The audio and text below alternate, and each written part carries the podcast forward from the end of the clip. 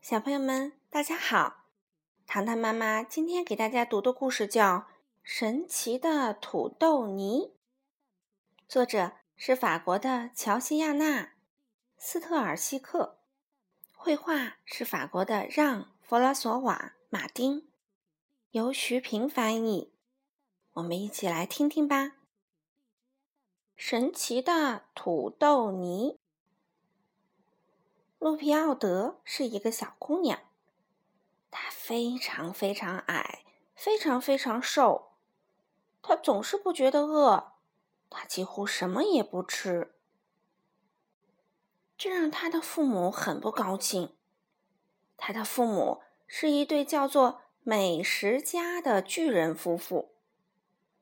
路皮奥德对他们来说是那么小。美食家巨人夫妇。有着丰满、红润、富有弹性的脸，他们的手臂胖乎乎的，他们的肚子圆滚滚的。他们喜欢大吃特吃，尽可能的多吃。一顿火锅能让他们兴奋不已，一块奶酪可以让他们高兴的手舞足蹈。他们为了吃喝花了太多太多的时间，甚至忘了去散步。可怜的鲁皮奥德，在他们身边，他觉得自己实在是太小了，非常的小。他感觉自己实在是太瘦了，非常的瘦。一大早，美食家巨人夫妇就为了卢皮奥德准备了一大盘面条。卢皮奥德看见这些面条里有动物内脏、蔬菜，还有鱼。但是他不想吃，他的妈妈嘟囔着：“卢皮奥德，你为什么不吃啊？”“我不饿。”卢皮奥德解释说。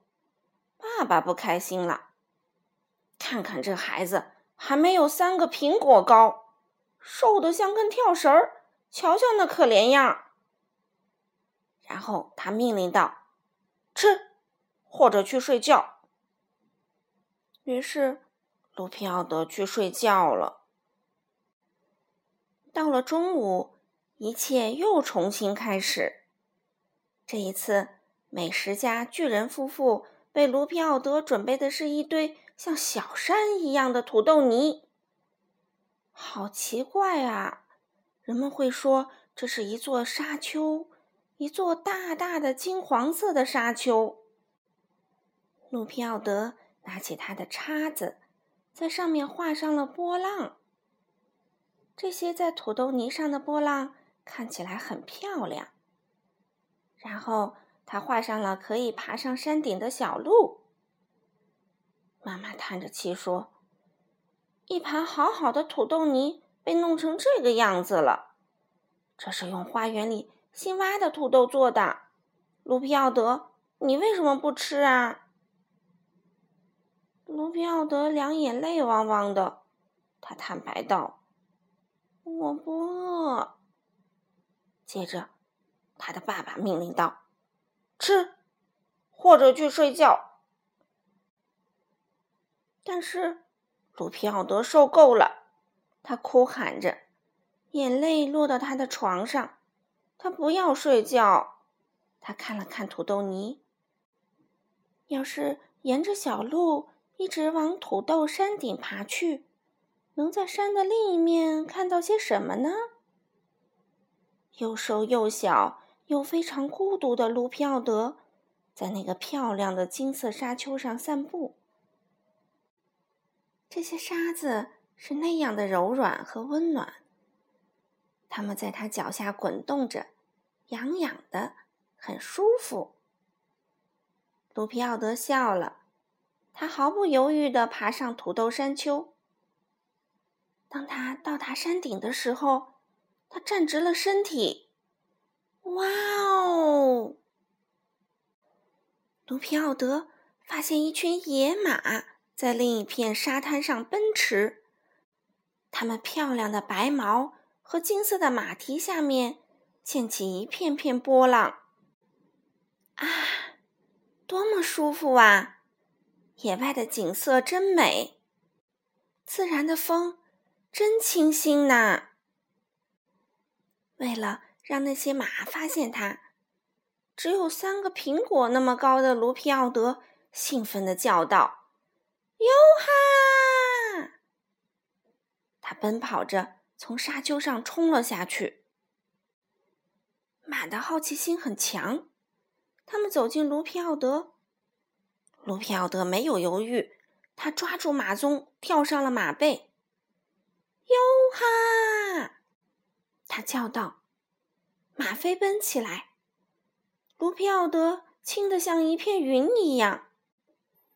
一只玫瑰色的火烈鸟跟着他们一起飞。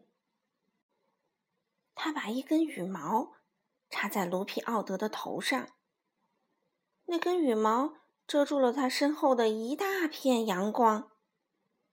但是卢皮奥德一点儿也没注意到这些，他正玩得起劲儿。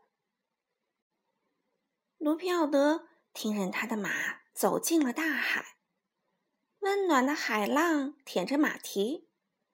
卢皮奥德说：“在这里洗个澡一定很舒服。”说到做到，那调皮的马撂了一下蹶子，把它扔到了水里。卢皮奥德大笑起来，他陶醉的洗着澡。当卢皮奥德从水里出来时，马在他身后叫了一声，跑开了。卢皮奥德脱下裙子，用力拧干，然后把它平平的铺在沙滩上。接着，他自己也躺在衣服旁边。哦，太阳温暖的照在他的身上。卢皮奥德要休息一下，顺便等裙子晒干。当卢皮奥德醒来的时候，他吃了一惊。太阳已经下山啦。他穿裙子的时候，有什么东西在他胃里动了一下，还有一些奇怪的声音。那是一种很响的声音。卢皮奥德嘟囔道：“我，我，我想我确实饿了。”他仔细听了听，确认了一下，然后他说：“是的，是这样的，我饿了。”卢皮奥德飞快地从沙丘的另一边往回走，他顺利地跑回自己的盘子边。只有三个苹果高的他宣布：“爸爸妈妈，我饿了。”对美食家巨人夫妇来说，这是多么令人高兴的事儿啊！他们拿走了那盘凉了的土豆泥，妈妈快速的在平底锅里打鸡蛋，而爸爸趁这会儿换上了干净的桌布。好吃的炒蛋被放进了盘子，真好，这样真好，不用别人提醒，他大喊一声“吃”。卢皮奥德不再拒绝吃东西了，他甚至有了非常好的胃口。对美食家巨人夫妇一家来说，这真像是一个节日。一天，两天，三天，到了第七天，卢皮奥德又不想吃东西了。美食家巨人夫妇威胁他要把他放到床上。卢皮奥德不再哭了，他看了看他的盘子，多么饱满的花菜！好神奇呀，就像一朵云。卢皮奥德拿起他的叉子，他从这朵很大的云跳到另一朵云上。对他来说，这可以被他当做飞毯。又瘦又小又非常孤独的卢皮奥德参观了云的国度。当他回来的时候，只有三个苹果高的他叫道：“爸爸妈妈。”我饿啦！好了，小朋友们，今天的故事就讲到这里啦。当你没什么胃口的时候，试着像卢皮奥德那样去活动活动吧。等运动完回来，你就会发现你饿了。